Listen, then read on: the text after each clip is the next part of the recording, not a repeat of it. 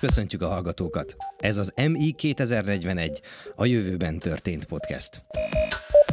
Az egyik ki nem mondott titka a mesterséges intelligencia iparágnak, hogy a kutatás nagyon nyílt, tényleg bármikor hozzáférhetek, nagyon up-to-date, nagyon új, ingyen az új kutatási eredményekhez.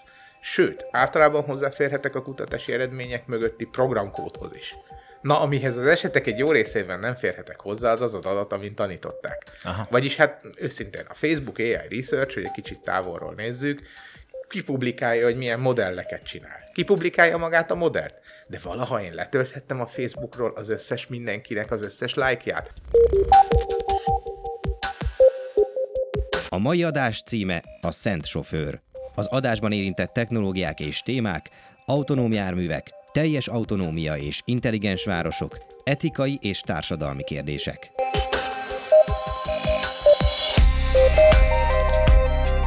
Az MI egy mindenre kiterjedő technológia, amely gyakorlatilag az összes iparágba be fog hatolni. Hatásai négy hullámban jelentkeznek, kezdve az internetes alkalmazásokkal, majd az üzleti életben, például pénzügyi szolgáltatások területén, az érzékelésben, gondoljunk az intelligens városokra, és az autonóm, azaz önvezérlő alkalmazásokban, például a járművekben. A podcast sorozatban szakértők segítségével utána járunk, hogy mi fog történni 5, 10 vagy 20 év múlva. Mit tartogat a jövő számunkra, emberek számára. A podcast a realisztikus mesterséges intelligenciára épül, vagyis olyan technológiákra, amelyek vagy már léteznek, vagy észszerűen várható, hogy a következő 20 évben fognak kifejlődni. Az egyes tartalmakat úgy válogattuk össze, hogy a különböző iparágak technológiai alkalmazásait az egyre növekvő technológiai összetettségben ragadják meg, és hogy ezen vívmányok használatának etikai és társadalmi következményeit is bemutassák.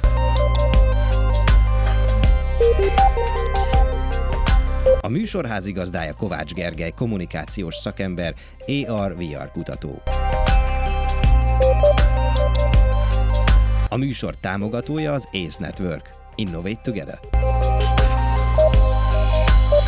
A mesterséges intelligencia összetetnek és átláthatatlannak tűnik. Megfigyelték, hogy az emberek leggyakrabban három forrásból tájékozódnak róla. A tudományos fantasztikus irodalomból, a hírekből és a befolyásos emberektől. Minden podcast két részből fog állni. Egy skifi novellából, amit egy beszélgetés követ, ahol meghívott vendégeinkkel kielemezzük a hallottakat, megbeszéljük, melyik technológia milyen fejlődésen kell keresztül menjen, hogy mindez megvalósuljon, és ezeknek mennyi az esélye. A mai adásunkban megvizsgáljuk az autonóm járműveket, amelyek nem egyetlen nagy áttörés eredményeként válnak majd igazán önvezérlőkké, hanem évtizedekig tartó interációk során. Ezen jövőkép megvalósítása felé vezető úton az AV számos szakmát és iparágat fog felforgatni, amelyek jelentős etikai és jogi kérdéseket vetnek fel. Többek között ezekről és még sok minden másról is beszélgetünk.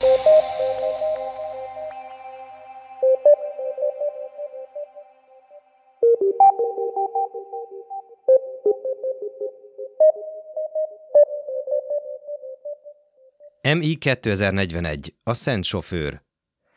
Csamal imádkozott a buthához a jó versenyért, majd beszállt a VR kávézó versenyautójába, és újabb rekordot döntött.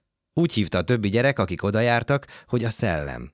A fiú apja korábban elvesztette az állását, mint kézbesítő, amikor Sri Lankán kezdtek elterjedni az önvezető járművek. Egyetlen munkahelyi baleset elég indok volt ahhoz, hogy az utcára tegyék. Most részmunkaidős idegenvezetőként turistákat fuvarozott. Középiskolára nem futotta a családnak.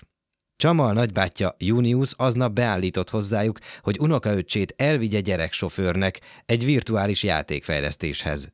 Nem veszélyes a munka, és jól fizetnek. A fiú arra számított, hogy azt fogja csinálni majd, mint a VR kávézóban. Soha nem ült még igazi volám mögött, de a játékpályákon verhetetlen volt. Elutaztak a Real X központba, ahol a fiú kapott egy bőrre simuló, haptikus ruhát és hozzátartozó virtuális valóságsisakot, ami tökéletesen illeszkedett rá. Úgy nézett ki benne, mint egy igazi szuperhős. A laborban nyolc kapszula volt, mindegyik egy-egy VR vezetőfülke, amik dőltek, rezegtek és felvették a sebességet is. A nagybátyád azt mondta, hogy zseniális vagy a VR versenyjátékokban, mondta Alice. Mivel ma van az első napunk, csak a felszerelést próbálhatod ki, és tesztvezetést kell végezned. Ha gond van, szólsz és leállítjuk. Rendben? A fiúnak annyi volt a dolga, hogy kövesse az utasításokat a játékban. Becsatolta magát, ahogy egy versenyautó pilóta is tenné. A mozdulataira életre kelt az egész sötét műszerfal, tele lett mutatókkal és számokkal. A program utasítására a gázpedállal gyorsított, és elindult Kolombó ismerős utcáin, ahol most nem voltak gyalogosok, sem őrült módjára cikázó tuktukok. Ahogy belejött a vezetésbe, úgy egyre nehezebb és valóságosabb lett a játék, sőt, sőt, túlságosan is valóságos. Egy idő után minden idegszálával figyelt a részletekre, izzadság csorgott a hátán. Elvesztette az időérzékét is. Egyre jobban rálépett a gázpedárra, míg végül szinte repült a járművel. Elérte a végsebességet. Ekkor megrémült és beletaposott a fékbe. Óriási rándulást érzett, ahogyan az autó megpördült és felborult. Leállították a szimulációt és kivették a fülkéből. Levegőért kapkodott. Amikor magához tért, akkor már tudta, hogy visszavágyik a virtuális életbe. Azt a felszabadultságot akarta újra érezni. Ugyanakkor a fiú szülei aggódtak érte, mert keveset evett. Néha furcsa arckifejezéssel járkált, mintha nem egészen érezné a teret, mintha valamiféle transzban lenne. Csamal pillanatok alatt az edzőközpont ranglistájának élére került. Küldetéseket kezdett kapni, amelyek néha dermesztően valósághűek voltak, mint a terrortámadás miatt beomló utak. Bonyolult tájak, kiszámíthatatlan sofőrök. Semmi sem tudta őt kizökkenteni. Gyorsan összegyűjtötte a legtöbb pontot a játékosok csoportjában. A több pont pedig több pénzt is jelentett. A fiú felfedezte, hogy a játékban leggyakrabban felbukkanó tájak valós városok másolatai voltak. Egy nap a szingapúri mesterséges szigeten kellett küldetést teljesítenie. A játék arról szólt, hogy egy tenger alatti földmozgás szökőárat indított el, az infrahang pedig megbénította az autonóm járműveket a szigeten. Több mint száz jármű vesztegelt a szökőár útjában. Az volt a feladata, hogy irányítsák az autókat biztonságba, megmentve a bennük rekedt utasok életét. Ez volt a legnehezebb és legizgalmasabb játék, amivel valaha játszott. Virtuális avatárja egyik vezetőülésből a másikba ugrált, kerülgette a lezuhant törmelékeket. A végzetes cunami egyre közeledett. Csamal minél több pontot akar gyűjteni, hogy legyen pénz tandíjra a testvéreinek. A családja és a világ sorsa azon múlt, hogy milyen gyorsak a reakciói. Amikor éppen beugrott volna egy terepjáróba, akkor odaért a víz. Néhány autót látott oldalt, amit elsöpört a könyörtelen hullám. Sajnálkozó sóhajt hallatott. A játék véget ért. Annyira kimerült, hogy nem tudott kimászni a fülkéből. Csuromvizes testét két munkatárs vitte ki a karjaiban. Alice azt mondta neki, vegyen ki szabadságot, mivel az olyan egyszerű feladatok is nehézséget okoztak, hogy kanálla legyen, a keze folyamatosan remegett. Az árhullám kísértette álmaiban. Mintha az utolsó küldetés megfosztotta volna az energiájától. Éppen a hálószobájában pihent, amikor meghallotta a szüleit és Junius bácsit beszélni a Japánban történt szökőárról. Lassan felkelt és kitántorgott a konyhába. A TV képernyőn egy biztonsági kamera által rögzített képeket lehetett látni. Szíve hevesen vert. Minden pontosan olyan volt, mint a játékban. Bácsikám, az csak egy játék volt, ugye? Junius egy pillanatra elhallgatott. Csamal, szeretném, ha találkoznál valakivel. A Real X központ kiképző létesítményében Yang Chuan fogadta őket, a sri lankai kirendeltség vezetője. A fiú próbálta kideríteni, hogy a játékban a küldetés, a cunami valós-e vagy nem. És legfőképpen miért hazudott neki mindenki. Yang válasz helyett felajánlott neki egy kínai utat, ahová ezúttal nem csak virtuálisan, hanem a valóságban is elmehet. Elutaztak Sencsenbe, ahol hatalmas fejlesztések történtek azóta, hogy Junius utoljára itt járt. Az egész város áttért az autonóm járművek és az okosutak összefüggő MI vezérelte rendszerére. Az autók automatikusan kitértek és utat engedtek egy száguldó rohammentőnek, majd visszasoroltak a helyükre. Az éves maratonfutás miatti útelterelés is önműködően lezajlott a szemük előtt. Minden új volt, idegen és álomszerű. Mielőtt elmentek a Real X kínai központjába, a cég képviselőjével Ceng Xinlannal betértek egy kantoni étterembe. Hallgatták Ceng büszkélkedését arról, hogy alig maradtak már emberi sofőrök. A fiú tudni akarta, hogy miért van szükség egyáltalán rá és társaira. Válaszként megtudta, hogy nincs hibátlan rendszer, és időnként vannak meghibásodások és katasztrófák, amikor az emberi szellemsofőröknek kell megmenteni a bajba jutottakat. Ebéd után a Real X főhadiszállásán a fiú ígéretet kapott, hogy megkapja a legújabb fejlesztésű erőátviteles grafénszövetből készült érzékelő ruhát és az agyhullámokkal összekapcsolt VR sisakot, ha folytatja a munkát. Visszatértek Sri Lankára, ahol Yang fogadta őket a kolombói repülőtéren. Hazafelé megmutatta nekik a cég épülő új irodakomplexumát. Külön műveleti szobát ígért Csamálnak. A fiú szemlesütve megmondta neki, hogy nem akar többé szellemsofőr lenni. Egyszerűen nem érzi, hogy készen áll rá. Az a munka, amit eddig végeztél, fontos. Szent dolog, mondta Yang Chuan. De, de most, hogy már tudom, hogy ez nem játék, nem tudom tovább csinálni. Dadogta Csamal. Valahányszor a cunami által elsodort autókra gondolok, és azokra az emberekre, akiket megmenthettem volna, bűntudatom támad. Nem tudok vezetni. Hirtelen Young telefonja megcsörrent. Kínaiul beszélt, de Junius és Csamal látták az arcán, hogy nagy baj van. Kiderült, hogy a város központjában fegyveres férfiak támadták meg a templomot, amely az ünnep miatt tele van emberekkel, akik most a buddhista iskolában bujkálnak. A templom az ázsiai buddha szobrok múzeuma volt, ahová édesanyja mindig vitte a fiút imádkozni. Egy gyermekkori csodaország és szent hely is volt számára.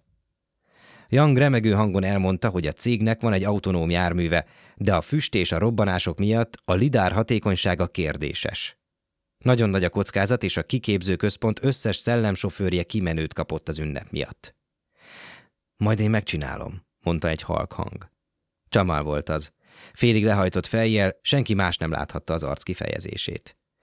Nagybátyja és Yang Chuan tiltakozására válaszul felkapta a fejét, és kijelentette, hogy gyermekkora óta jár a templomba, és bekötött szemmel is elnavigál benne. Szemei csillogtak, és már vágtázott is a kiképző központ felé. A kiképzési központ kísértetiesen csendes volt. Lehúzta a szemüveget a sisakján, megszorította a versenykesztyűjét, majd bemászott a pilóta fülkébe. Légzéssel és koncentrációval készült fel a küldetésre. Valaki megkocogtatta az ablakot, Yang Chuan a bal kezét kérte, majd a csuklójára védelmező piros szalagot kötött. Kapcsolódás, szinkronizálás. A következő pillanatban már az autonóm autóban találta magát, amely alig száz méterre parkolt a templomtól. A szűk utcát követve balra fordult az úton, áthaladva a rendőrségi blokádon. A kapu maga füstbe burkolózott. A fiú leparkolt az utolsó kapu mellé, járómotorral. Tekintetét feszülten a kapura szegezte, attól tartva, hogy a terroristák meghallják. A szíve a melkasában dobogott, a szája kiszáradt, a szeme égett. Egy pillanatra azt hitte, hogy hányni fog. Yang Chuan SMS-t küldött a bujkálóknak. Látta Csamál pulzusát, és arra kérte a fiút, hogy kezelje az egészet játékként. Hirtelen megjelent egy férfi. Néhány perccel később sebesülteket vezetett ki, és besegítette őket az autóba. Egy gyerek felsírt. Csamal lenyomta a gázpedált. Egy kilométerre volt a Colombo Cinnamon Red Hotel, a kijelölt biztonságos hely. Egy kör, egy második, majd egy harmadik. Úgy ismételte a rutint, mintha csak egy játékot játszana. Az egyetlen különbség az volt, hogy most látta az áldozatok arcát, és hallotta a kiáltásaikat. Végül már azt sem tudta, összesen hányszor tette meg az utat, amikor az utolsó utas is bepréselődött az autóba. Az utolsó menet. Ekkor azonban golyózápor csapódott a kocsi oldalába. Üveg csörömpölt, emberek sikoltoztak. A fiú gyorsított, fékezett, kitért két fegyveres elől. Hangos dobbanást hallott előről. Egy feketébe öltözött maszkos terrorista ugrott a motorháztetőre, és bombák villogtak rajta. Az autó cikázott, kígyózott, irányt váltott. Minden trükköt bevetett, hogy lerázza a fegyverest a motorháztetőről. Ez nem játék, ordította Csamál. Yang Chuan nem értette, amit hallott, és azt sem, hogy miért nem a Cinnamon Red Hotel felé haladnak. A fiú viszont meglátta, amit keresett. A beirató közepén fehér madarak szálltak fel a buddha szentély körül. Egy fából készült mólón lehetett eljutni oda. A templom bejáratát márványpavilon őrizte. A terrorista kántálni kezdett. Mindenki kapaszkodjon erősen, kiáltotta a fiú. A bombákon lévő piros pontok abba hagyták a villogást. Teljes erőből rálépett a gázpedálra és erőre száguldott. A közte és a pavilon között lévő tucatnyi méter végtelen távolságnak tűnt. Sajnálom, butha. Bűntudattal teli imáját fülsiketítő robbanás folytotta el. A Cinnamon Red Hotel 26. emeletén a hatalmas tömeg ellenére csend volt. A vendégek a vetítővásznat figyelték, ahol a térfigyelő kamera által rögzített felvétel volt látható. Egy útról letért terepjáró, összezúzott karosszériával és betört ablakokkal teljes sebességgel száguldott egy márványpavilon felé. Az ütközés pillanatában az autó orra előre billent, a far a levegőbe emelkedett. A lassított felvételen a motorháztető összeroskadt, a szélvédő darabokra tört szét, az utasok teste himbálózott előre-hátra. A légzsákok kinyíltak és fehér füstként oszlottak szét. A tehetetlenségi erő a szélvédőbe kapaszkodó férfit a levegőbe repítette. Az autó mozgása fokozatosan megállt. Az utasok kimásztak. Mindenki túlélte. A jelenet megdermett. A lámpák újra felgyulladtak.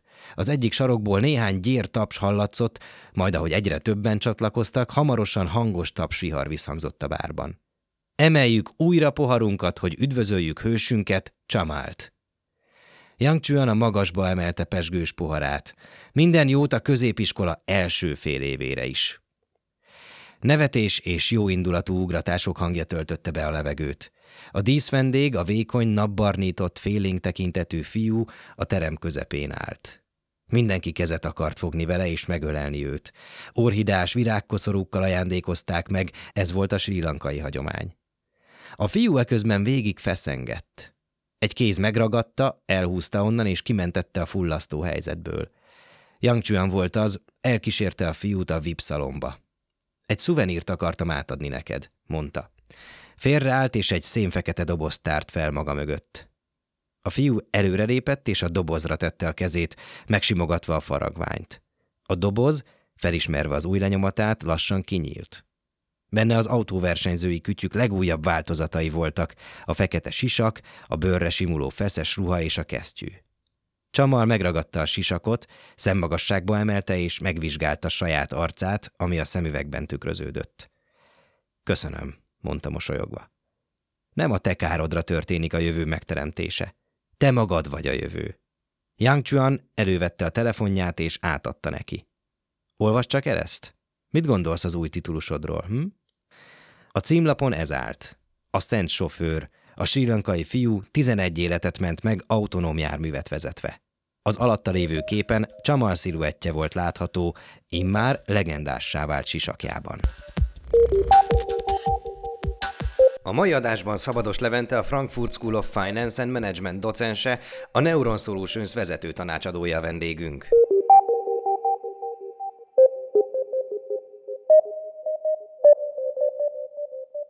Köszöntjük a mai podcast hallgatóinkat.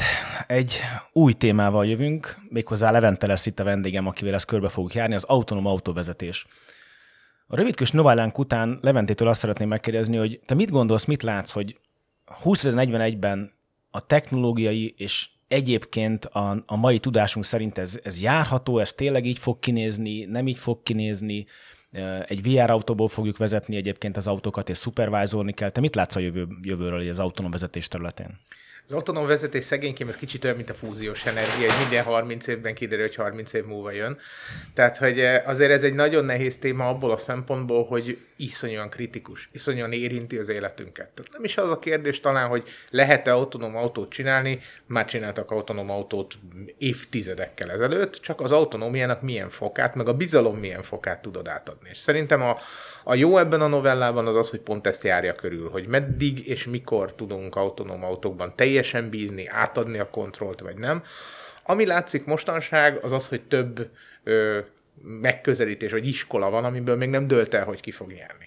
Van az az iskola, aki azt mondja, hogy, hogy egyébként, hogyha van egy autonóm autód, akkor abból vedd is ki a kormányt, hagyd úgy egy ilyen üres, nem tudom, utazó kocsinak, és akkor te csak ott relaxálj, és majd viszi, viszi előre a, a dolgokat, és kanyarodik, és csinál mindent. Levente, várjál, bocsánat, ez, ez, ez, ez egy vízió, vagy ezt már egyébként meg tudnánk csinálni, hogyha... Google-ék abszolút meg is csinálták, tehát hogy a, a Google-nek a azt hiszem Waymo-nak hívják az, al- az alvállalkozását alfabetéknek, ők alapvetően dizájnoltak és létrehozták azt a fizikai kocsit, amiben már nem volt kormánykerék. Ugye ők ez, ezzel, a, ezzel a vízióval indultak el, hogy már pedig ők úgy fognak akár mondjuk taxiszolgáltatást üzemeltetni, hogy nem lesz benne egy kerék se. Ez az egyik fajta iskola, a, a nagyon bátor. A má- másik iskola az azt mondja, hogy hát kérem szépen azért ez, ez nem ilyen egyszerű ez a kérdés, legyen ez így, de azért avatkozhasson be valaki, és akkor el, elválik megint helyben vagy távolról. A helyben iskola az a Tesla iskola, ami azt mondja, hogy de azért, ha nem fogod a kormánykereket, akkor először pittyegek, aztán, hogyha még mindig nem fogod, akkor megállok, mert irgum burgum, én önvezetek, de te csak azért fogjad a kormányt, fiam. Ö, és hát van az a változat, ami egy, egy nagyon hasonló a novellában szereplő változathoz, és ez létezik, működik, ahol bizony egy távoli operátor ö, ül valahol, és kicsit ilyen drónpilóta formájában ott üldögél a, a maga kis környezet, virtuális környezetében, és akkor átveszi egy kritikus ponton az irányítást maga, maga az autonóm autó fölött. Az érdekes az, hogy mindezen három megoldás egy olyan paradigmában áll, ami miért is kell ezt így megoldani, és miért kell ezen ennyit szenvedni, vagyis nagyon sokan amellett érvelnek, hogy ez az a helyzet, amikor ember szempontból építettünk egy infrastruktúrát, nekünk jó, vizuálisan látjuk az utcatáblát, és azt akarjuk utána csinálni egy géppel. Miért? Nyilván jogos az a gondolat is, vagy jogos lehet az a gondolat is, hogy miért nem építünk úgy, szintén a novellában szereplő kínai példa, miért nem építünk úgy infrastruktúrát, hogy gépeknek építjük? Hát mi a fenér kell nekem a stop táblát kirakni pirosba, és megvárni, míg ránő egy fa, és nem látszik semmit. Egyébként az egyik önvezető ö, szervezetnek a vezetője az egy nagyon szép másfél órás előadott, előadást tartott arról, hogy csak a stop táblán mennyit lehet problémázni, mert belóg, nem lóg, elfordul, becsillan, rálóg a fa, kivágják, eldöntik, mindent csinálnak vele. Ezzel szemben, hogyha ehelyett lenne egy rádióadó abban az oszlopban, ami megmondaná a stop jelet, és ezt benné rádión az adott jármű, és kedvesen megállna, akkor az rengeteg problémát megoldana. Úgyhogy szerintem az az érdekes vízió, és ez az, ami még nem dölt el, hogy megtartjuk-e a saját környezetünket nekünk építettnek, és abban szeretnénk addig kínozni gépi tanulási modelleket, míg ezt megoldják, vagy bevállaljuk azt, hogy gyerekek, hát ez a kérdés, ezt nem embernek kell csinálni, mi a fenének kell embernek autót vezetni, hát meg kell építeni azt az infrastruktúrát, nem kevés befektetéssel, ami kifejezetten gépek vezetésére van kitalálva. Köszönjük szépen, viszlát! Tehát ez, ezzel akkor azt akarod mondani, hogy ez egy alternatív megoldás lehet, hogy nem abba fektetünk energiát és erőforrást, hogy a mesterséges intelligencia alapú megoldásokat továbbfejlesszük, és vizsgáljuk azt, hogy egyébként ők hogy realizálnak, ismernek föl eseteket, abból hogy hoznak döntést. Tehát akkor az, ez azt, azt is jelenteni, hogy ebben nem tartunk még ott, hogy mondjuk egy önvezető autó magától mindent felismerjen, dönteni tudjon. Mi a, mi a kritérium ennek? Tehát, hogy miért nem tartunk ott? Vagy azt mondod, hogy több évtizede van önvezető autós megoldás, ugye nem forgalomba, de hogy ezen dolgoznak, és ezek kísérleteznek. Miért nem, tehát egy laikusként megkérdezhetnénk, hogy miért nem tartunk ott, hogyha van mesterséges intelligencia, ennek vannak szintjei? Tehát, Abszolút, abszolút vannak szintjei, és az autonómiának van egy egyébként a, a, az autóipar által elég jól meghatározott szintjei, hogy mit segíti a vezetőt, részben helyettesíti a vezetőt, a vezető felügyelete mellett önvezet, a vezető nélkül önvezet, stb. ilyen jellegű lépései vannak. Meg kell mondjam, hogy, hogy a, a helyzet nem homogén. Hinné a fene, hogy az Árpád hídon naponta egyszer áthajt egy Ford Mondeo, és egyébként az itt Magyarországon fejlődő AI motív nak az önvezető Mondeója két sráccal, egy mérnökkel, meg egy pilótával minden nap áthajt, és általában úgy kifelé szoktak menni Szentendre irányába, már pedig úgy, hogy a pilóta hátra teszi a kezét, a srác megnézi a laptopot, tehát hogy, hogy az a Mondeo az bizony magát vezetik itt az Árpád hídon. Tehát nem az a kérdés, hogy ez, ez van-e ez a technológia, ez a technológia van. Abszolút van. A keményebb kérdések azok ott jönnek be, amikor hiba arányról kezdünk beszélni. Ha valami 99%-ig jó, fájdalmas, de az 1%-ig rossz. Minden gépi tanulási projektnél, mivel alapvetően probabilisztikus módon old meg dolgokat, valószínűségekkel operál, illetve hát nem egy, nem egy kifejezetten csak szabály alapú rendszer, lesznek hibák. És az igazi kérdés az a lesznek hibákra adott reakció. Kicsit olyan ez, mint a kreszben, amikor azt mondjuk, hogy de számíts arra, hogy a másik józan és normális. Ez, ez, ez egy nagyon jó elkö, hogy mondjam, megközelítés, mert attól tudunk értelmesen közlekedni, hogy alapvetően azt hiszük, mindenki betartja a szabályt. Na az érdekes az, amikor nem tartja be a szabályt, és ott el kell kezdeni reagálni valamire. Itt, itt egyébként ugyanarról beszélünk a gépi tanulásnál, hogy, hogy akkor lesz jó az ilyen mesterséges intelligencia alapú motorom egy autóban, hogyha erre sok-sok példát lát embertől, vagy, és, és ezt validáljuk, Abszolút. és reagálok Abszolút. rá, hogy ez igen vagy nem? Abszolút, bár nem kell ennyire validálni, szóval hála a jó égnek van egy nagyon szép trükk, amiben egyébként nagyon élen jár a Tesla, amikor is annyit tettek, hogy kirakták az összes hardvert, ami az önvezetéshez szükséges, az összes Teslába, csak nem rakták ki a szoftvert.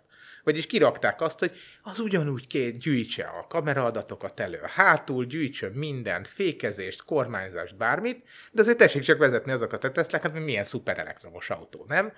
Magyarul, hogy volt Tehát látjuk a reakciókat. Jó pár tízezer ember, aki minden pillanatban megtanított, a tanító adatot gyártott arra, hogy hogy kell autót vezetni. Hiszen hát vezette az autóját, be akart jutni valahova.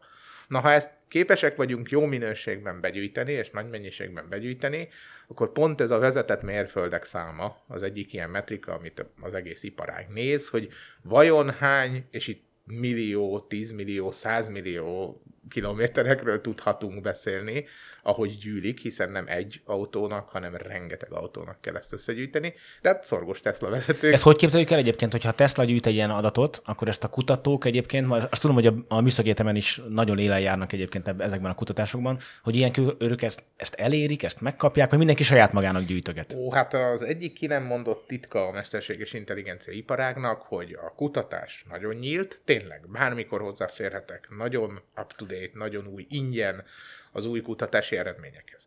Sőt, általában hozzáférhetek a kutatási eredmények mögötti programkódhoz is. Na, amihez az esetek egy jó részében nem férhetek hozzá, az az az adat, amint tanították. Aha. Vagyis hát őszintén a Facebook AI Research, hogy egy kicsit távolról nézzük, kipublikálja, hogy milyen modelleket csinál. Kipublikálja magát a modellt. De valaha én letölthettem a Facebookról az összes mindenkinek az összes lájkját. Hát igen, amikor letöltettem, az Cambridge Analytica-nak hívták, és rettetes botrány lett belőle, meg némi amerikai választás, szóval ez egy nehéz kérdés. De egyébként egy, egy, egy kutatónak, egy fejlesztőnek, mint te, sokat ad, hogyha egy ilyen skriptet, egy ilyen forráskodot megkapsz, és látod, hogy abszolút. ők hogy gondolkodnak? És ezt használjátok is, tehát abszolút. hogy építkezik egyik másikra. Abszolút, abszolút. Tehát tulajdonképpen a jelenlegi paradigma, ha így mondom, az az, hogy senki nem találja már fel a meleg vizet. Tényleg nem. Tehát szó sincs arról a paradigmáról, ami mondjuk 10 évvel, 15 évvel ezelőtt, hogy egy vállalat úgy oldja meg problémáját, hogy a vállalat saját adatain megpróbál saját modellt építeni jó gyakorlat alapján. Kutyafülét. Arról van szó, hogy nagyon sok olyan területen, nem minden területen, de rengeteg területen, ahol általánosítható modellek vannak, Gondolok itt képfeldolgozásra, gondolok itt hangfeldolgozásra, szövegfelismerésre, feldolgozásra, bármilyen mélységig. Ezeknél az eseteknél már meglévő korábban valamilyen nem saját, általában rettentesen nagyméretű adaton tanított modellből indulunk ki, és azt vagy finom hangoljuk, vagy valamilyen módon addig kínozzuk, amíg a saját feladatunkat meg nem oldja. Ez kivéve egy dolognál szokott bukni, a, az Excel tábla nevű misztériumnál, hiszen azért valljuk be őszintén, tegyük a szívünkre a kezünket, még mindig a vállalati adat, mint olyan, hát ez a szomszéd asztalnál keletkező Excel tábla. Na erre nem annyira lehet még ilyen általánosítható megoldásokat csinálni, ez egy nagy, nagy áttörés lesz, ha valaha sikerül. Tehát azt kimondhatjuk, hogy maga a technológia az, az algoritmizált része, és, és a hardverek is alkalmasak arra, hogy önvezető autók legyenek. Itt inkább a kérdés az, hogy társadalmilag, jogilag hogy követjük le, melyik modellt folytatjuk. Ugye az előbb egy 10 perc ezelőtt említetted, hogy, hogy az egyik megoldás az az, hogy a meglévő infrastruktúrát, infrastruktúrát használjuk, táblákkal, gyalogosokkal, járdákkal, és azon dolgozunk, hogy ezek a, ezek, az ezek a motorok, abban, amik bent vannak az autóban, és felismerik ezeket a különböző akadályokat, és döntést, döntést kell hozni. Ez alkalmazkodik a mi 50-60 évvel ezelőtt megalkotott közúti hálózatunkhoz, táblarendszerhez, és mi a másik alternatíva? Itt elkezdted mondani, hogy, hogy egy teljesen más infrastruktúrát építünk? Tehát... Abszolút. Abszolút. Hát nagyon sokan dolgoznak is itt Magyarországon, és a, a Bosnak is vannak erre ö, kutatásai több nagy autóipari beszállítónak, ami az okos város része. Vagyis, hogy hát őszintén szólva, hogyha a szenzor technológiáink filléres összegek, tehát az, hogy én képes legyek egy, egy szenzort bármilyen ö, jól távolról elérhető módon 5G hálózaton real-time adatot minden piros lámpába beépíteni, egy szenzort, egy kamerát, egy bármit, ami megszámlálja, hogy hány autó áll a piros lámpánál, stb.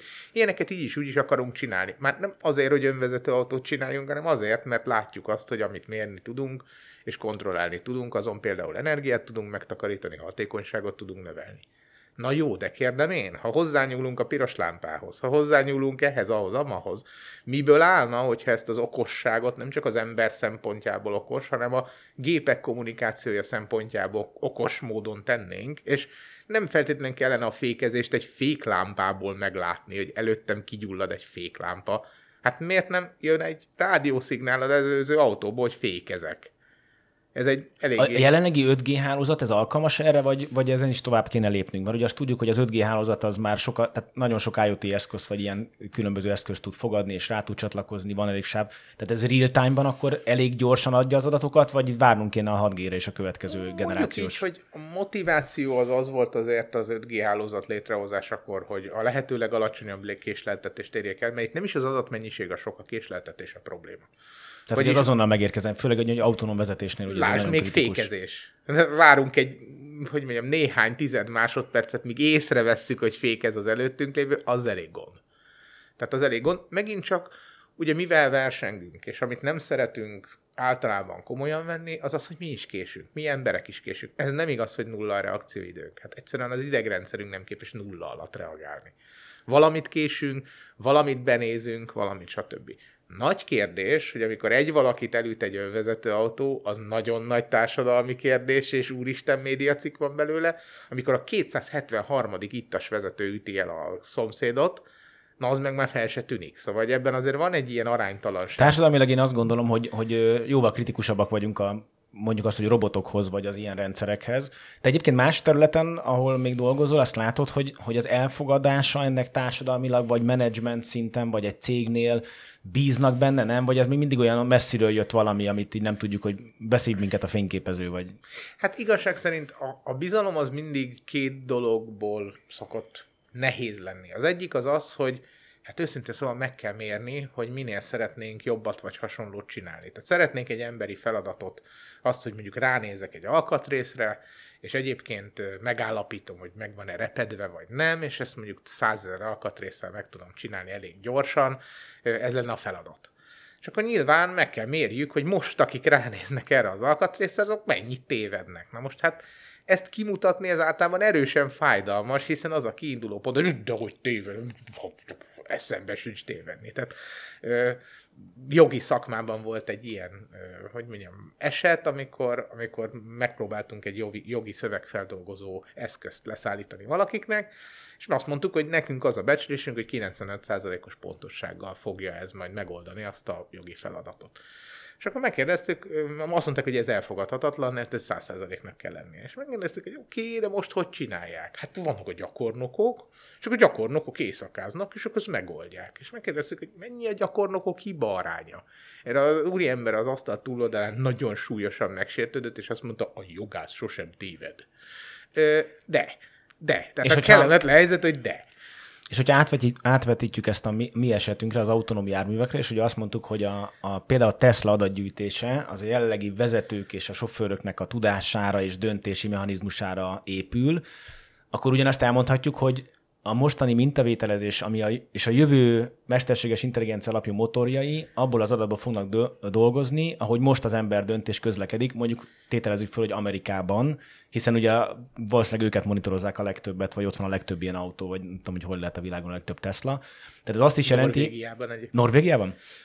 Tehát az, azt is jelenti, hogy a, hogy a következő engine azok mondjuk úgy fognak működni, hogy norvég típusú vezetői ö, habitust fognak tükrözni. Hát és megfordítva, hogy azért megmondom őszintén, jó volt a, setting ebben a novellában is, hiszen azért pont olyan területeken, tehát hogy mondjuk így, hogy a nem teljesen szabályos közlekedéséről híres területeken. Igen, ez nekem kérdés, mert, mert hogyha valaki elmegy egy ilyen, egy, egy ilyen országba, és megnézi a közlekedést, akkor mondjuk korán sem annyira szabálykövető, mint mondjuk egy német közlekedés, És hogyha én mondjuk ezen tanítom a motoromat, akkor kérdés, hogy egy német kap egy olyan autót, ami ez alapján dönt, akkor mi fog ott történni? Így, így, így, így. Tehát, Ezt lehet korrigálni?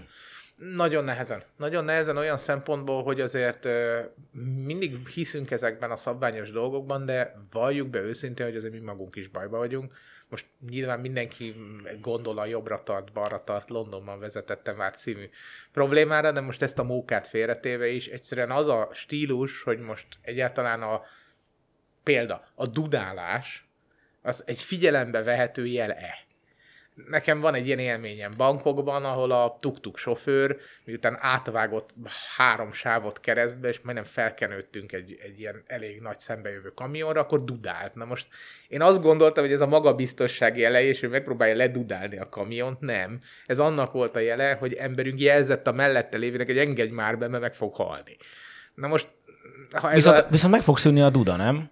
Na igen, de hogy alapvetően most egy csomó mindent ezzel kommunikálnak bizonyos helyeken. Ha most mi ezt nem vettük bele az adatba, hát egyszerűen nem volt egy hangszenzor, ami a dudálást felvette, az elég kellemetlen, mert lemaradtunk a fele műsorról, hogy de mennyi már arrébb már bizé haladjál már jobbra, kanyarodok én. Kérdés ilyenkor, hogy majd a két engine egymással szembe, hogy hogy engedik be.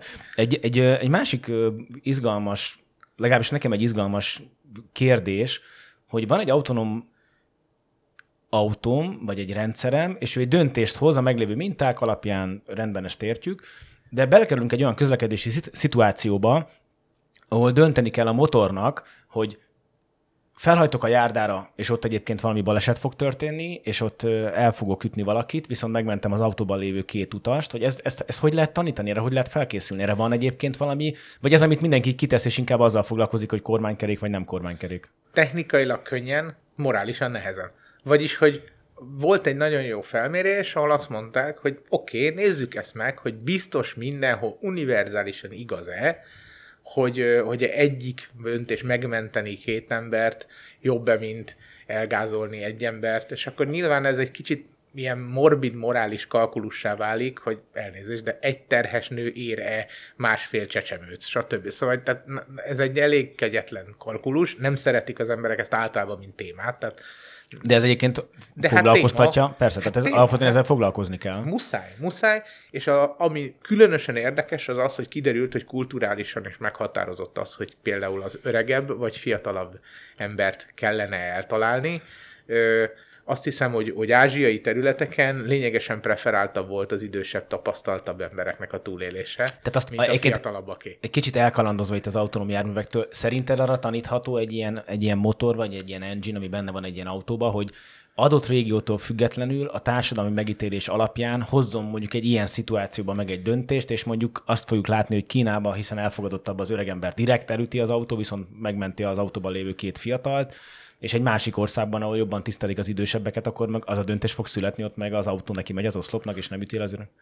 Megmondom őszintén. Algoritmizálni lehet? Algoritmizálni lehet, tehát azért hozzáteszem, hogy ezt a fajta, kevés társadalmat látok annyira éretnek, hogy egy ilyen hideg morális kalkulust hajlandó legyen elfogadni.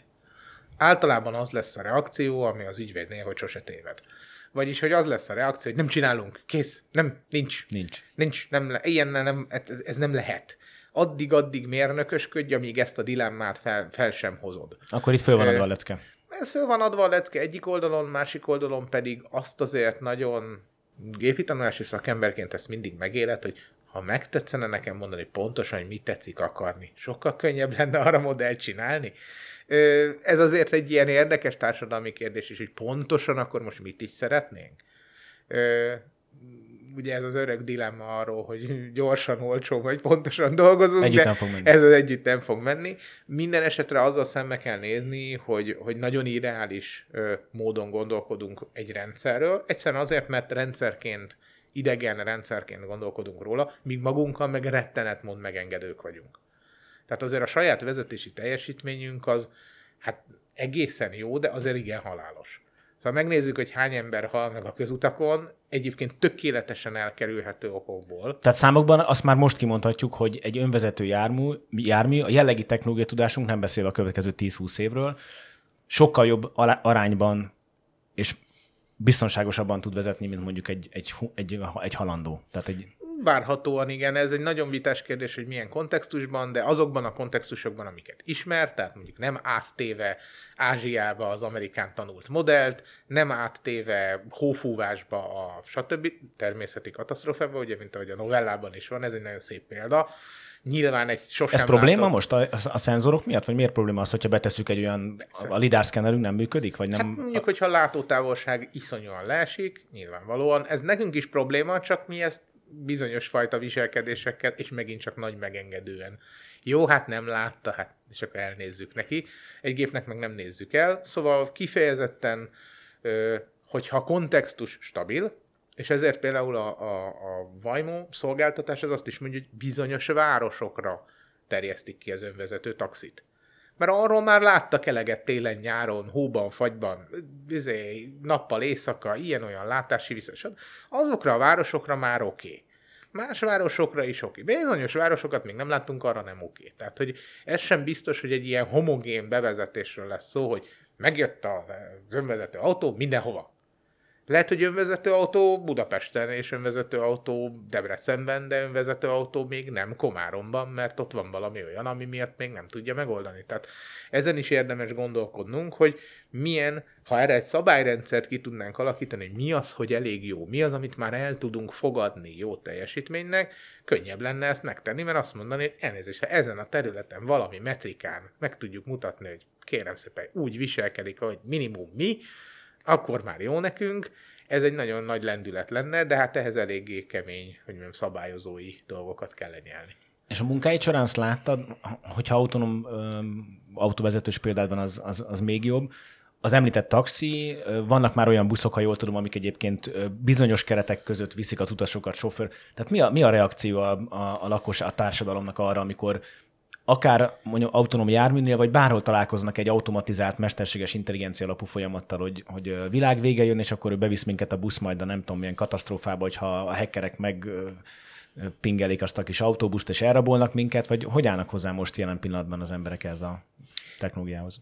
Nagyon érdekesen általában középpontban, vagy ilyen, ilyen nyugodt módon kiértékelő reakciót ritkán látni vagy a mindent megold, vagy a semmire sem jó típusú reakció van. De ez egyébként vállalati vezetőknél is, tehát hogyha az ember azt mondja, hogy egy vállalaton belül valami egyébként egyáltalán nem ilyen kritikus, tehát nem tudom, e-mail szortírozó, vagy bármi más marketing ajánló területre visz be gépi tanulási modellt, tehát szó sincs arra, hogy emberek életét tömegesen hogy milyen, romba dönti, hogyha rossz helyre küld az e-mailt.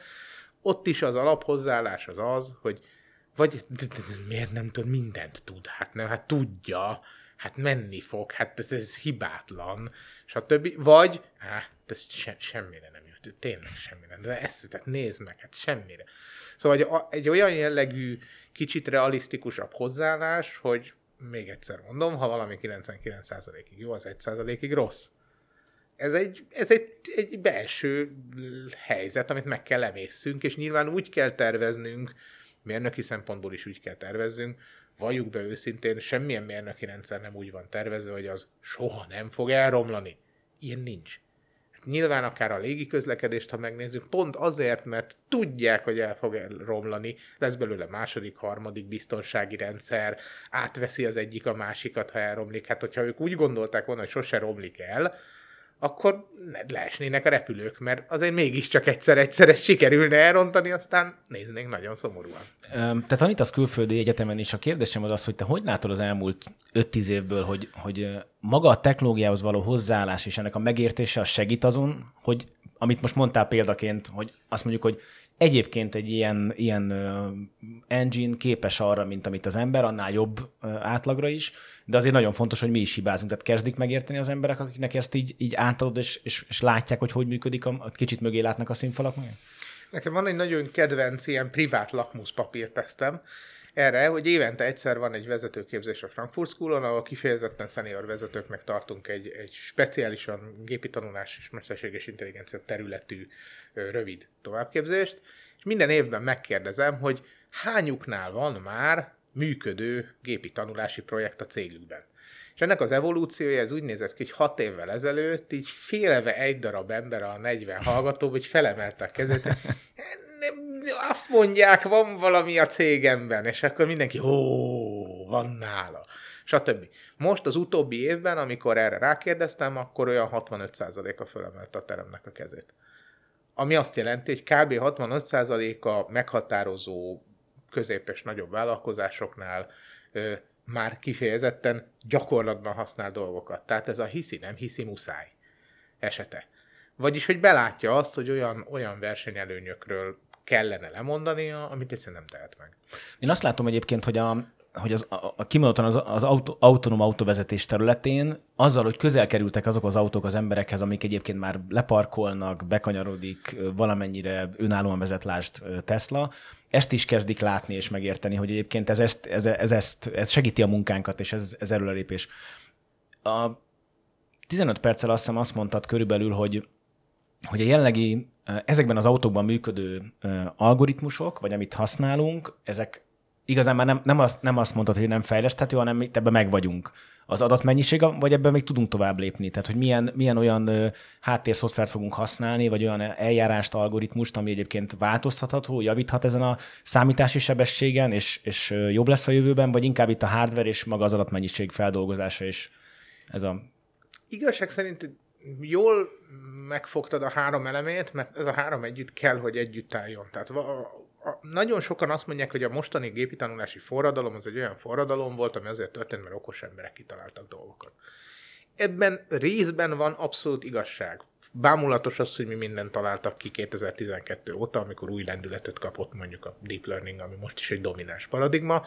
Tényleg iszonyatos sebességgel fejlődik, körülbelül olyan heti 100-150 cikk keletkezik, tudományos cikk keletkezik ebben a témában nagyon szépen fejlődik. De azért tegyük a szívünkre a kezünket. Azt is igaz, és a nagyobb atyamesterei ennek a területnek is bevallották, hogy ha a 90-es évek mennyiségű adatán próbálnánk meg a mostani csodálatosan okos technikáinkat végrehajtani, akkor semmi esélyünk nem lenne. Az ég egy a világon. Vagyis, hogy azért azt kell belássuk, hogy az egyik ki nem mondott előfeltevés, hogy ahogy most mesterséges intelligenciát tudunk csinálni, az egy döbbenetesen adatéhes ö, jószág. Amiből logikusan következik az is, hogy döbbenetesen adatéhes, és egyébként döbbenetesen számítási igényes. Ebből a számítási igény az általános helyzetekben nem nagy probléma, konkrétan önvezető autónál elég nagy probléma tud lenni, lévén, hogy... Itt mi a gond az, hogy nagyon sok adatot vagy jelet kell értelmeznem, hogy beérkezik az autóba a kamerából, a lidar, a laserszkennerből, tehát ez, ez a fő probléma, hogyha Két kicsit kilowatt. bonyolultabb a helyzet? Két kilowatt, az a fő probléma. Az a fő probléma, hogyha egy Ford Mondeo-nak én rákötök egy plusz két-három kilowattos fogyasztót a, a, a, akár rá a, a motorra, akkor ez, az, ez az energiaigény egyébként egy ilyen számítási hmm, kapacitás. Igen, nagyjából két kilowattot azt, azt adott esetben elfogyaszthat. Ö, ugye gondoljunk bele, benyomjuk a klímát, és megpróbálunk ugyanúgy gyorsulni előtte, mint, mint mint próbáltunk. Hát nem gyorsult. Tehát kifejezetten azért tapinthatóan az a klíma, az köszöni szépen visszafogja a motor teljesítményt. Vagyis, hogy van egy, egy eléggé véges motor teljesítmény, vagy másként áramfelvétel, hogyha villanyautó, teljesen mindegy, valonnan energiának jönnie kell. De igen, bizony, hogyha van 28 szenzorom, és ez nem egy ilyen légből kapott szám, hanem ilyen 20-30 körüli szenzorral rendelkezünk. Előrenéző kamerák, hátranéző kamerák, közelségszenzor, adott esetben vagy van lidár, vagy nincs lidár, tehát tényleg egy ilyen 30 csatornás szenzoros adatról van szó, ami real-time érkezik, ennek a feldolgozása az bizony-bizony kilowattokat megeszik. Na most hát véges mennyiségben lehet, hogyha szeretnénk nem egy 5 centire lerövidíteni a villanyautó hosszát, vagy megnövelni a fogyasztást az egekbe, akkor ezek olyan kemény fizikai korlátok, amikkel egy autónál kell számolni. Általában egyébként ettől függetlenül ez a típusú fejlődés, tehát energiahatékonyabbá válni, olyan modelleket kitalálni, amik energiahatékonyabbak, ez egy eléggé akadálytalan terület, ez, ez az a típusú mérnöki munka, amiből a nagyon rossz fogyasztású dízelautókból aztán előbb-utóbb nagyon jó fogyasztású dízelautók lettek, sok-sok mérnök óra után. Ültek emberek, és újra terveztek dolgokat, és ez úgy szépen lineárisan halad. Ami egy nagyobb kérdés, és ami tényleg inkább modell kérdése, vagy, vagy, vagy mélyen elgondolkodható kérdés, az az, hogy honnan szedünk adatot. Erre a Teslának egy válasza van, az emberek nekem gyűjtik. A Vajmónak egy másik válasza van, én kiküldök autókat, és direkt célzottan gyűjtöm. Van, akinek más válasza van, azt mondja, hogy virtuális környezetben szimulálok városokat, majdnem fotorealisztikusan, és egyébként majd én generálok egy csomó olyan esetet, mindenféle esetet. Átmegy az utcán, nem, á, beszalad a labdával a gyerek, nem Itt szalad, egyébként azt képzeljük el, mint ami a novellában is van, hogy, hogy elkészítek egy digitális másolatát egy városnak például, és ott VR-ban egy játékoson végigjátsza, és az az adatmennyiségem az a mintám, amin elkezdek dolgozni, vagy az egy más? Még ennél hely, durvább a helyzet, kigenerálom ezt a VR várost, és ebben a VR városban én magam adott esetben szabadjára engedhetem már az önvezető autót, mert ott nem probléma, ha be, gyűjtöd. stb. összeütközik, stb. stb. Tehát ott akár ilyen megerősítéses tanulásos modellekkel is lehet játszadozni. Nem tudjuk még, hogy ez a paradigma mennyire erős. Ugye mindegyiknek van előnye meg hátránya. Nyilván a saját magam által kontrollált virtuális környezetben egészen extrém ö, helyzeteket is létre tudok hozni. Három piros télapó keresztbe átrohan, stb. Olyat, amit a valóságban sose figyelek meg, ami jót tesz ezeknek a modelleknek, hiszen abszurd pontokra is próbál generalizálni. Egyrészt, másrészt azért megint tegyük a szívünkre a kezünket. A legjobb novellaíró mindig az élet, tehát olyan abszurdot, amit egy rendes budapesti utcán szürreál, meg tudunk látni, olyat még kitalálni se tudunk, tehát hogy a fene tudja, hogy mi a jobb, hogyha nagyon sokat gyűjtünk, és az abszurdumot a világból szedjük, vagy ha megpróbálunk kitalálni szintetikus abszurdumot. Egyébként arra, arra, arra majd ez egy vicces megközelítés lehet, hogy, hogy emberként ugye van olyan szituáció, amikor fölteszi a szerelő a kezét, amikor szét van szedve a boiler otthon, és hát ezt nem tudtam megoldani, és összepakolja a szerszámos ládát, és elmegy, hogy mondjuk egy ilyen algoritmus bizonyos szituációba tételezzük föl három, Mikul, amit az előbb mondtál, három Mikulás átszalad előttem az úton, hogy megáll lefékez, és azt mondja, hogy most mégis te döntsél, mert itt én nem fog döntést hozni, vagy akkor ő hoz egy döntést, már annak ellenére, hogy ilyen mintája nincsen, egy meglévő mintahálózat, vagy minta ö, készletből. Külön munka az, és külön a, a jó algoritmikus megoldásoknak az ismérve, az az, hogy megpróbáljuk bármivel megsatszolni, hogy mikor nem tudunk semmit. Ez egy külön feladat. Ezt meg kell oldani. Alapból egy gépi tanulási modell az csípőből tüzelne, sose látott macskát, kutyát meg már igen, kicsi szőrös, úgy néz ki, kutya. Kész. Tehát, hogy nem probléma itt, hát valamit, amit kb. hasonlít kilóra. Jó lesz, megoldja. Külön melóval, külön befektetett energiával, engineeringgel lehet elérni azt, hogy azt tudjuk mondani, hogy mennyire konfidens abban a helyzetben egy modell, és hogyha nem túl konfidens, akkor, ak- akkor inkább álljunk meg. Akkor inkább ne csináljunk semmit, a legbiztonságosabb módon húzódjunk le, vagy, és itt jön a, megint csak a novellára az utalás, vagy adjuk át egy távoli operátornak. Na, volna a kérdésem, hogy, hogy mi történik azzal a tételezzük fel, hogy tíz év múlva eljutunk odáig, hogy minden jól ismerhető városban, adott úthálózaton mehetnek az, ön, az automatán működő taxik. Van tízezer sofőröm, aki a jövőben már nem fog tudni taxit vezetni. Ez nyilván ez gazdasági és társadalmi kérdés is. Hogy őket akkor egy szimulátor központban ültetem, és adott, adott esetben be tud avatkozni, és tud segíteni, hiszen a drónok egyébként így működnek, ugye, ha jól tudom, hogy, hogy annak ellenére, hogy bizonyos dolgok automatizáltak, egy pilóta Kaliforniába, a sivatagba ül, és onnan egy konténerből irányítja azt, ami több tízzel kilométerre. Így van, így van, de hát azért ugye ez a tízezer taxis nem fogja megoldani, talán ezret igen.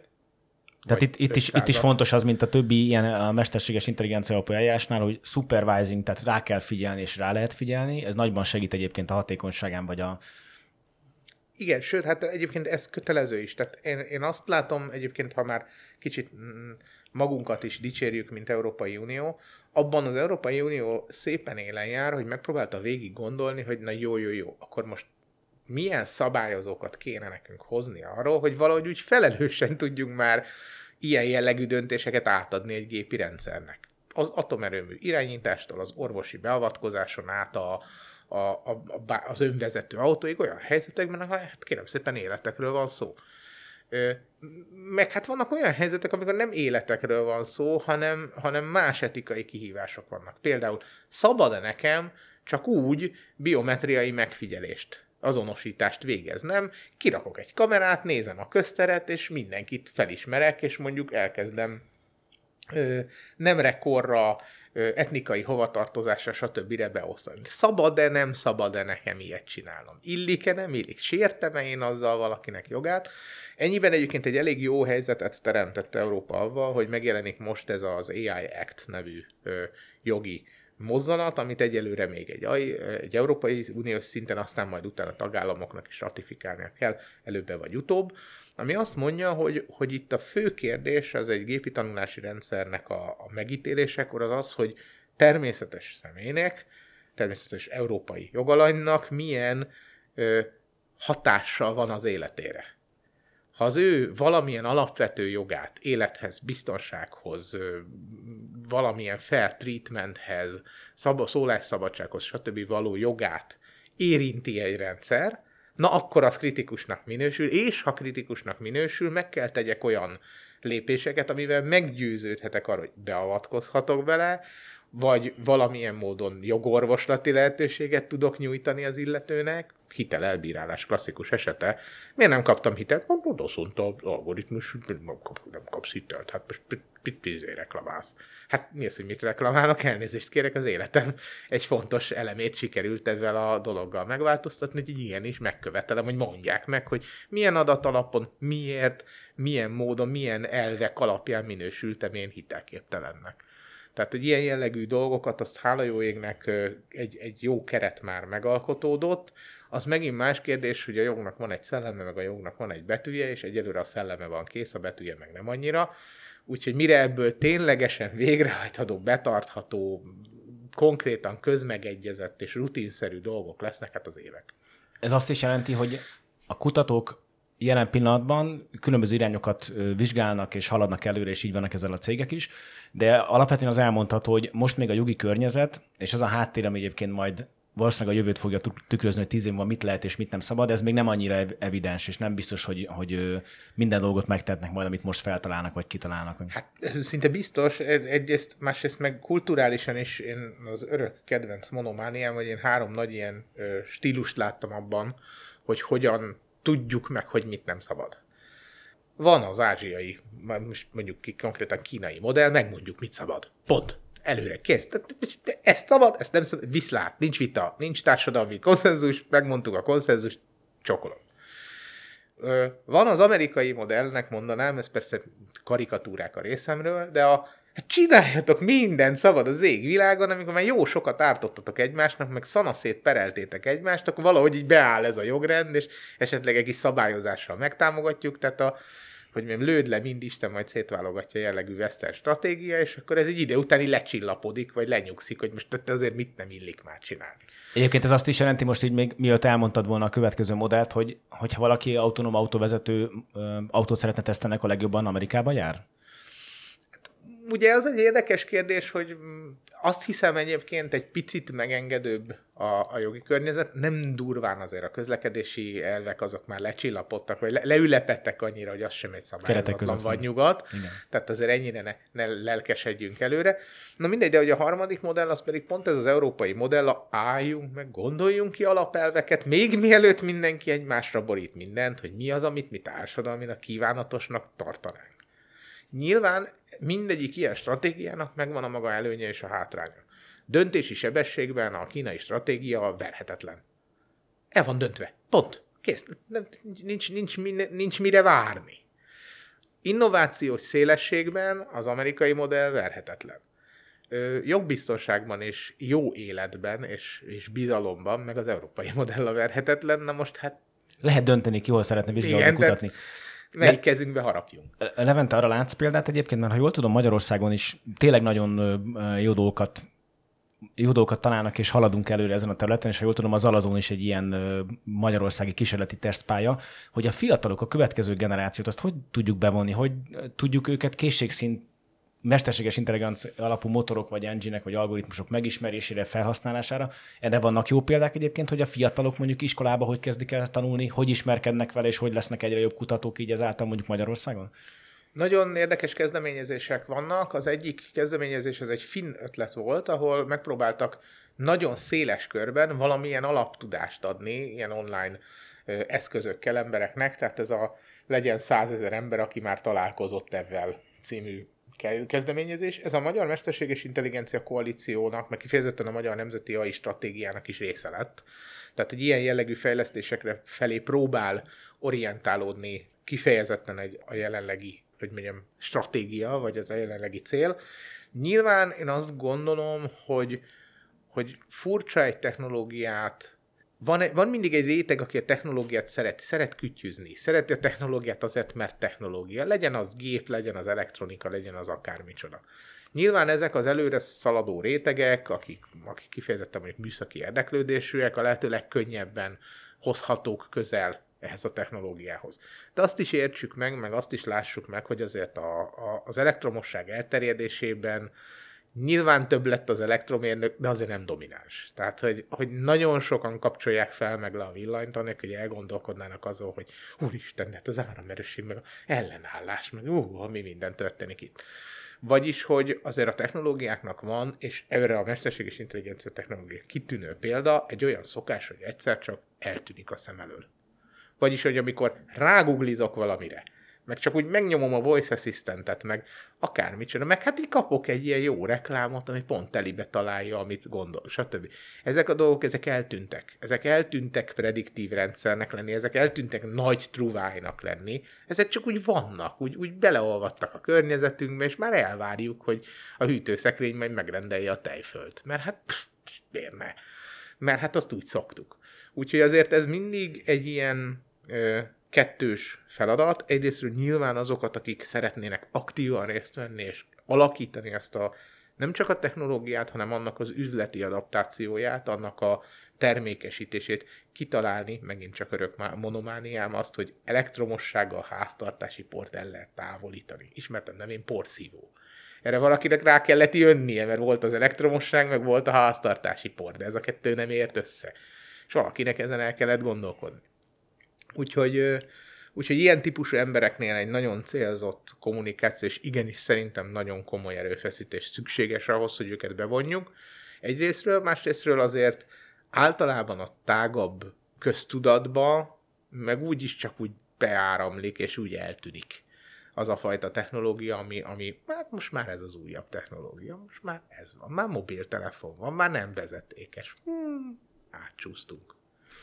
Én azt hiszem elég jó körbe jártuk ezt a témát, és sok izgalmas dolgot hallottak a podcast hallgatóim. Még, még zárszónak egy, egy érdekes, vagy egy, ne, számomra egy érdekes, kíváncsi vagyok, hogy te hogy állnál hozzá, hogy te melyik típusú vezető vagy, aki beülne egy Teslának a volánja mögé, és minden automatán menjen, és közben olvasod a híreket, vagy legyen annak az autónak hangja, te tud adni a gázt, és váltsál, és ne legyen automata váltósa.